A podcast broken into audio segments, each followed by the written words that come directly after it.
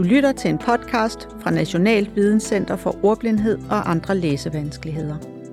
I denne podcast-serie taler vi om DLD, en sprogforstyrrelse, som næsten ingen kender, men som faktisk rammer mindst 7 procent. Statistisk set vil der altså i hver eneste skoleklasse sidde i hvert fald et barn, som har DLD.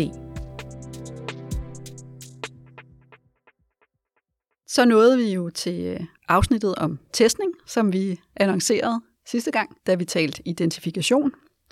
Så det her er altså sådan et, et underafsnit, eller et opfølgende afsnit på det første, vi lavede. Og vi er jo øh, igen Katrine Klim Jacobsen, afdelingsleder i PPR i Roskilde. Ja, jeg hedder Rikke Mang Christensen, og jeg er forsker i sprogforstyrrelser. Yes. Og Rikke, nu skal du øh, afsløre det for os. Er der eller kommer der en test, som kan identificere DLD? Der er ikke en DLD-test. Jeg tror heller ikke, at DLD-testen kommer.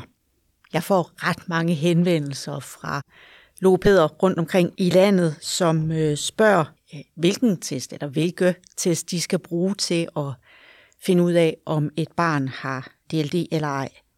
Og, og jeg er altid nødt til at give sådan et lidt irriterende svar, fordi øh, vi har jo allerede talt om det her med, at DLD ser ikke ud på en måde. Så DLD kan være øh, sprogproduktionsvanskeligheder, altså dem, som vi kan høre, øh, men det kan altså også være sprogforståelsesvanskeligheder eller vanskeligheder med at bruge sproget. Og alene det gør jo, at det med at, at finde én test, der kan identificere alle børn med DLD, uanset karakteristika og uanset børnenes alder, fordi DLD-vanskelighederne også ændrer sig over tid hos det enkelte barn, ja, det, det gør altså, at, at det her med at, at finde testen, det er rigtig svært. Så nej, vi har ikke øh, DLD-testen, og jeg tror heller ikke, at den kommer. Øhm, men der, der er et aspekt af det her med testning, som jeg godt kunne tænke mig også lige at få frem, fordi testningen øh, kan være rigtig fornuftig, hvis ellers vi har nogle gode tests til den alder og til, til de øh, vanskeligheder, som vi gerne vil afdække hos barnet. Og hvis, øh, hvis, hvis dem, der har været med i normeringen, passer sammen med barnet. Når jeg siger sådan, så, så betyder det jo også, at hvis vi har amerikanske normer på en test, hvilket vi desværre har på en hel del af de danske test, passer de så sammen med det danske barn, som vi er i gang med at udrede? Hmm, nej, ikke rigtigt. Eller det kan vi i hvert fald ikke regne med, at normerne gør. Og det er, det er også med til at lægge nogle begrænsninger med de, de testmaterialer, vi har. Men det vi især kan bruge de, de normerede test til, er til at kunne sige, på det her område, der adskiller barnet sig fra sine jævnaldrende. Der bruger vi test til som et objektivt øh, mål for, hvor meget barnet er anderledes øh, lige på det her sproglige område end sine jævnaldrende. Og det har vi også brug for, når vi er i gang med at konstatere, om et barn har, øhm, øh, har sproglige vanskeligheder på, på det givende område, for eksempel i forhold til ordkendskab. Og der er, der er test øh, sådan set velegnet, hvis de altså er, er, er veludviklede. Øh, jeg er for eksempel ret glad for at bruge den test, der hedder TRUK 2, som undersøger øh, sætningsforståelse, eller ja, forståelsen af forskellige slags konstruktioner. Og den test, synes jeg, kan øh, mange ting, men det, den kan det især hos børn i, i tidlig skolealder. Så hvis man sætter en fireårig øh, til at lave truk 2, så, bliver, så kommer den fireårige meget hurtigt til at kede sig utrolig meget, øh, fordi det, det er en kedelig test.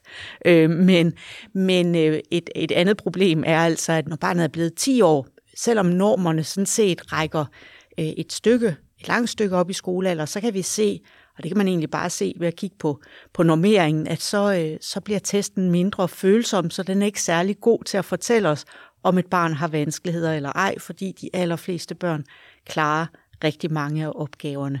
Så selvom normerne går op til 16 år, så, så er jeg altid selv sådan lidt skeptisk over for at, at bruge øh, den her test til, til børn, der er ældre end, end 10 eller måske 12 år, med mindre ja, på forhånd ved, at barnet har store sproglige vanskeligheder. Øhm, så så øh, test er ikke perfekte. De har alle sammen øh, nogle begrænsninger.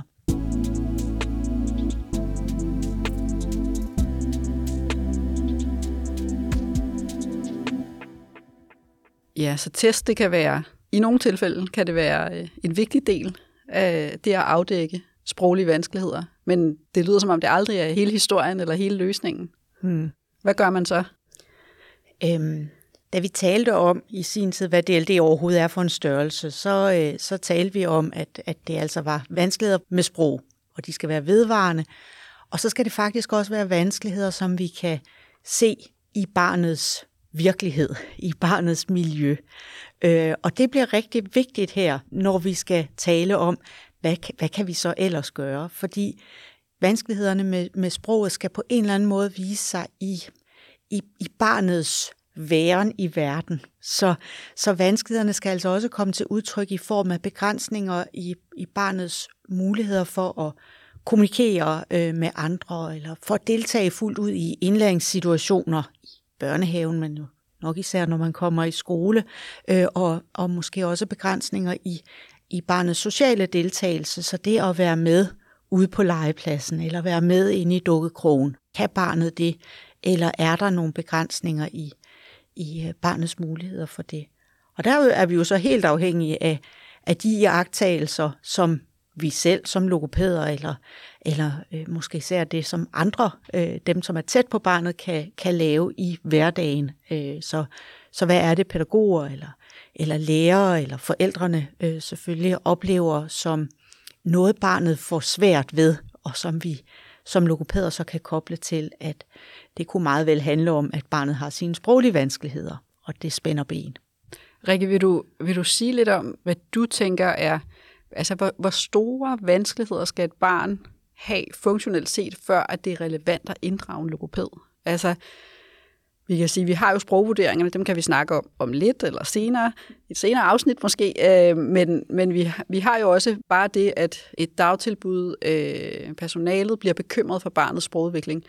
Og sådan som det er i, i vores PPR, er det i hvert fald sådan, at så tager man det op til, til øh, tværfaglig drøftelse, og hvis man bliver enige om det, at der er grund til bekymring, så går man videre til at holde et dialogmøde, som er der, hvor forældrene også er inddraget, og så derefter går sagen som sådan i gang. Barnet bliver indstillet til PPR, der bliver oprettet en journal, og, og det bliver sådan på den måde en, en CPR-sag. Og der er vi jo allerede ret øh, langt inde i maskinen, der er blevet brugt tid på at og, øh, være undersøgende på det her. Ikke? Og så kommer så den testning, som man som logoped vurderer måtte være relevant. Min bekymring kan være, kommer vi til at lægge for mange ressourcer i den her afdækning, hvor vi ender ved at, at, at få nogle øh, resultater eller, eller konklusioner, som siger, nå jo, lidt, lidt under, øh, hvad vi kunne forvente. Ja, der er bred variation i sprogudviklingen, det skal der også være plads til. Vi kan ikke alle sammen øh, ligge på eller over gennemsnittet. Øh, Altså, hvad, hvad tænker du om det her med, hvor, hvor, øh, hvad er det for nogle indikationer, man skal henvende sig til PPR på? Med blik for også, at det går fra en samlet ressource, som også bliver trukket ud af de indsatser, vi så kan gøre for de børn, vi ved har sprogindlæringsvanskeligheder. Altså, de spørgsmål, du stiller der, Katrine, det er jo virkelig øh, store spørgsmål. Og nu øh, bliver min svar nok for simple eller for enkle, men det jeg umiddelbart tænker, er, at den erfarne, engagerede øh, pædagog eller pædagogmedhjælper eller lærer eller læsevejleder har jo øh, heldigvis også sin erfaring for, hvad plejer at virke. Når engelsklæreren har, har engelsk undervisning med 4. klassen, og det her plejer at fungere godt, så kan vi jo bruge de jagttagelser, som engelsklæreren gør sig om en elev med mulig DLD til at sige, hov, her har vi noget i forhold til det funktionelle, som kunne tale ind i øh, vores mistanke om, at der er tale om DLD.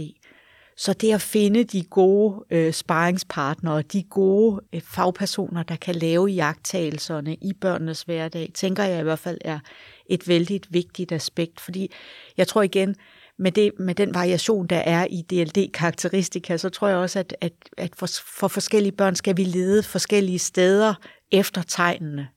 Og det ved jeg godt, det blev et lidt øh, kort og ikke helt tilfredsstillende svar på et meget stort spørgsmål. Og måske har jeg endda også glemt at svare på noget af det, det ved jeg ikke.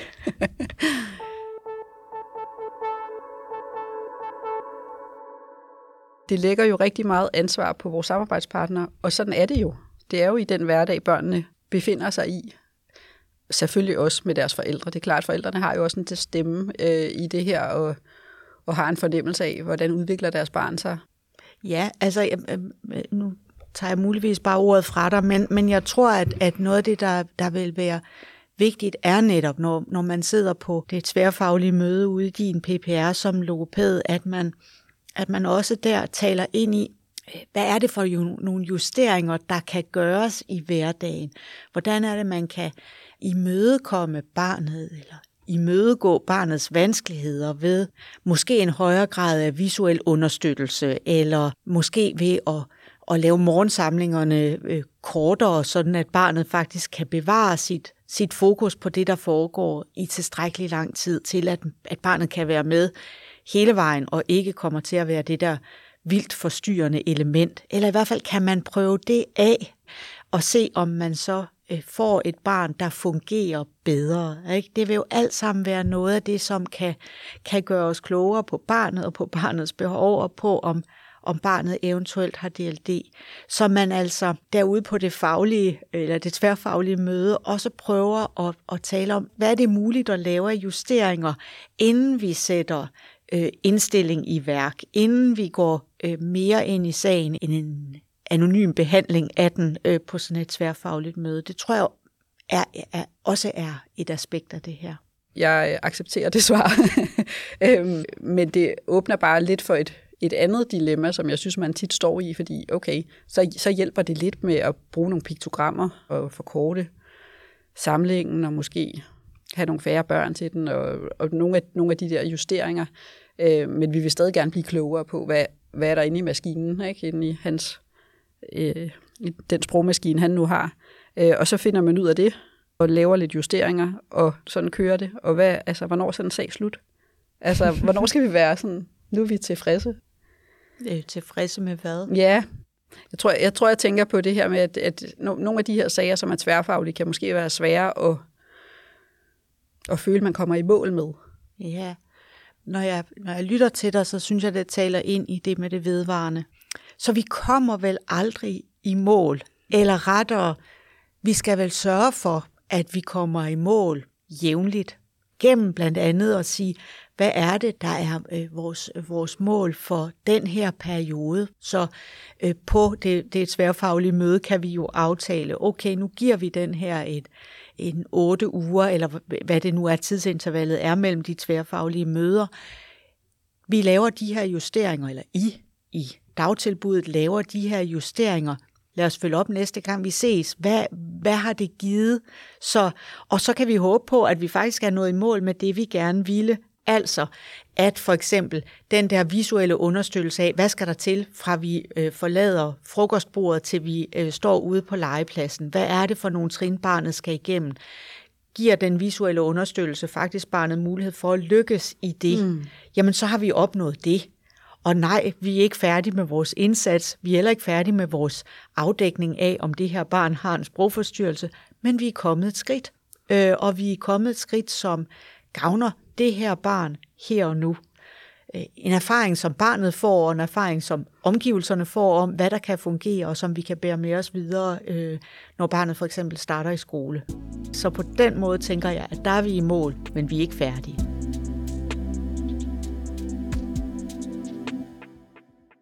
Nu har vi øh, snakket om testning, og vi har snakket om de nære professionelle voksne. Og så kan jeg ikke lade være med at spørge dig, Rikke, hvad, hvad synes du med dine forskerøjne, vi skal gøre os af tanker omkring øh, sprogvurdering af børn? Og det er altså de her obligatoriske sprogvurderinger. Den her ved tre år, eventuelt to år, er det blevet en mulighed også nu. Der kan også ligge en ved fem år, hvis man vil følge op på den sprogvurdering, og i og for sig også fire, og så ligger der en obligatorisk en i børnehaveklassen. Mm. Hvad, hvad tænker du? Ja, se, nu ved jeg jo nærmest ikke, hvor jeg skal starte henne, men den, den umiddelbare vanskelighed ved sprogvurdering 3-6, øh, det er, at vi faktisk ikke rigtig ved, om den får identificeret børn med DLD. Det er ikke velundersøgt, om børn med DLD faktisk scorer lavt i sprogvurderingen. Og det kan lyde enormt testnørdet, men i virkeligheden så, så siger jeg det her ud fra en række undersøgelser, der er lavet, især af, af amerikanske øh, sprogtest, hvor resultaterne er gået imod det, som, som er vores forventning. Rigtig mange børn med øh, en kendt sprogforstyrrelse scorede faktisk oppe i et område, hvor man ikke umiddelbart ville forbinde det med at have en sproglig vanskelighed. Så en del test er altså øh, ikke så gode, som vi godt kan lide at gå og tro, at vores test er. Og hvorvidt det også gælder sprogvurderingen, det ved vi altså desværre ikke noget om. Og det bringer os jo sådan set bare tilbage til det funktionelle. Det der med, at, at i agtagelserne fra, fra forældre, fra læsevejledere, fra øh, pædagogen på stuen, er virkelig vigtige for, at vi kan komme nærmere, at øh, der er tale om et barn med DLD, eller ikke er tale om et barn med DLD. Så jeg vil til enhver tid hæfte større lid ved mine egne øh, observationer af barnet i barnets hverdagskontekst, eller det, jeg hører den gavede pædagog fortælle mig om barnet, end jeg vil gøre ved, øh, uanset faktisk hvilken test vi taler om, fordi det også er i høj grad et spørgsmål om dagsform. Okay.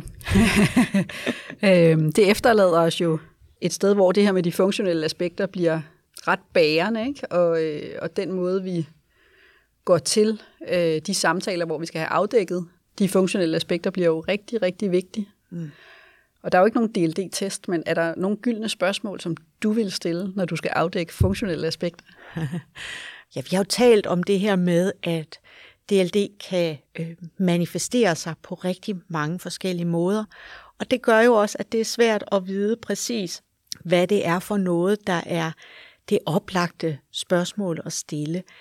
Men Øh, jeg tænker da, at, at sådan noget som at være øh, nysgerrig sammen med, med barnets nære voksne på, hvor, hvor godt barnet er i situationer, hvor der skal lyttes til sprog, øh, hvor man skal reagere på øh, sproglig information, er, er gode steder at kigge hen, og så det der med, hvor, hvor meget øh, lyst barnet har til at udtrykke sig, og også øh, hvor længe ad gangen barnet har lyst til at udtrykke sig, øh, hvor rigt det kan og vil udtrykke sig, er vel steder, hvor man med fordel kan kigge hen, og der kan man også lave sine egne observationer, tænker jeg, sådan mere uformelt, ikke? ved netop at være øh, med at observere barnet, både i, i leg med andre, eller, eller hen over øh, en frugtpause, eller en, en frokostpause, og se, hvad, hvordan agerer barnet sammen med andre, hvordan bruger barnet sproget. Øh, det vil være oplagt.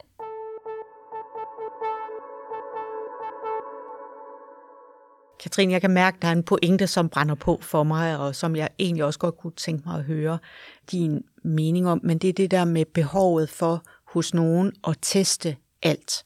Altså, man, man tænker over, at barnet har noget på sprogforståelsessiden, eller der er en sprogforståelse, og den kan vi teste både på det lydlige, det, det leksikale, altså ordforrådsområdet, og også grammatisk, og så er der også noget på produktionssiden, fonologisk, øh, leksikalt, grammatisk, og så er der hele sprogbrugsområdet, eller pragmatikken. Og så tænker jeg bare, hold nu op, det bliver der godt nok brugt mange ressourcer på, og, og vi har været inde på det her med, at, at øh, test er ikke nogen, der kan give os alle svar. Så man kan altså ende med at bruge sine ressourcer mm, på noget, som egentlig ikke giver en de svar, man har brug for, snarere end at tillade sig at tro på det, man ser, det man observerer, og det, som andre har observeret. Og det synes jeg bare er vigtigt at få sagt, at, at jeg synes virkelig, at man skal øh, nedtone testbehovet og prøve at, at bruge sine øjne og ører og lade andre gøre det samme. Hvad tænker du om det? Mm. Det er jeg meget enig i. Øh, jeg tænker, at man som øh, en logoped med øh, noget erfaring, der vil man ved observationer, ved samtale med øh, barnet og måske især de voksne omkring, hurtigt kunne øh, vurdere, hvad er vigtigt, hvad skal vi fokusere på, hvad er det, der vil gøre en forskel i det her barns liv øhm, helst i morgen, og ellers meget snart derefter. Og nogle gange har man brug for at lave et grundigt afdækningsarbejde. Nogle gange er man mega i tvivl om, hvad der er på spil. Der kan testning og, og andre måder at komme tæt på barnet være helt nødvendigt, men testning kan helt klart også tage overhånd. Og det der med, at vi skal, vi skal vide alt, altså det er jo... Øh, en skrue uden, uden ende. Ikke? Det kan vi jo blive ved og ved og ved med. Og jeg synes, det vi altid skal lade os guide af, øh, det er, hvad gør en forskel for barnet? Øh, det skal gøre en forskel for barnet så snart som muligt. Så både som øh, fagleder og som øh, faggruppe og som enkelt logopæd, synes jeg, at det er super vigtigt, at man hele tiden har i baghovedet, hvordan er fordelingen af ressourcer, der ligger i hele den her øh, sådan, identifikation og måske især testning, som jo i nogen grad også er at sætte sig bag computeren og analysere og beskrive, kontra det, som er indsats. Og med indsats tænker jeg alle mulige former for tiltag, som gør en forskel for barnet. Og hvis, hvis det er meget øh, skævt fordelt til fordel for, for, øh, for testning, så synes jeg, man skal virkelig overveje, er der nogen af, noget af den information, vi, øh, vi får om barnet, og muligvis også skriver i øh, forskellige typer af mere formelle dokumenter, øh, som vi kan undvære. Fordi de skrifttunge dokumenter er meget sjældent det, som øh, de praktikere, vi arbejder sammen med, øh, efterspørger. Og hvilken forskel gør det reelt for barnet, at, øh, at nu er det beskrevet i en 8 siders, et 8 siders logopædisk notat eller en PPV. Jeg synes, vi skal som PPR altid have for øje, at, øh, at det skal gøre en forskel for barnet tænker jeg var en virkelig vigtig pointe, og måske leder det endda hen i de spørgsmål, som vi havde tænkt, at man kunne drøfte efter den her podcast. Det har du ret i, Rikke. Og det er jo sådan, at øh, i denne her podcast-serie, der vil vi øh, hver gang slutte af med nogle refleksionsspørgsmål, som vi håber, at øh, I har lyst til at drøfte ude i jeres lokale praksis. Og i dag kunne vi øh, tænke os at give jer de her spørgsmål. I hvilken grad fylder testning noget, når I prøver at identificere DLD? I hvilken grad giver test, standardiserede spørgeskemaer og lignende materialer jer de indsigter, som I har behov for? Hvad synes I om balancen mellem kræfter brugt på identifikation af børn med behov for logopædisk indsats og gennemførelse af logopædisk indsats?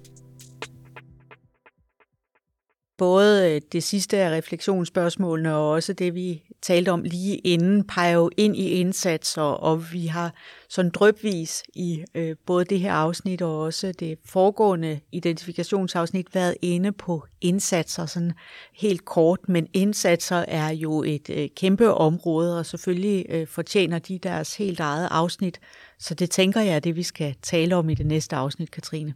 Det er jeg helt enig i, og det glæder jeg mig til at snakke videre med dig om. Vi lyttes ved.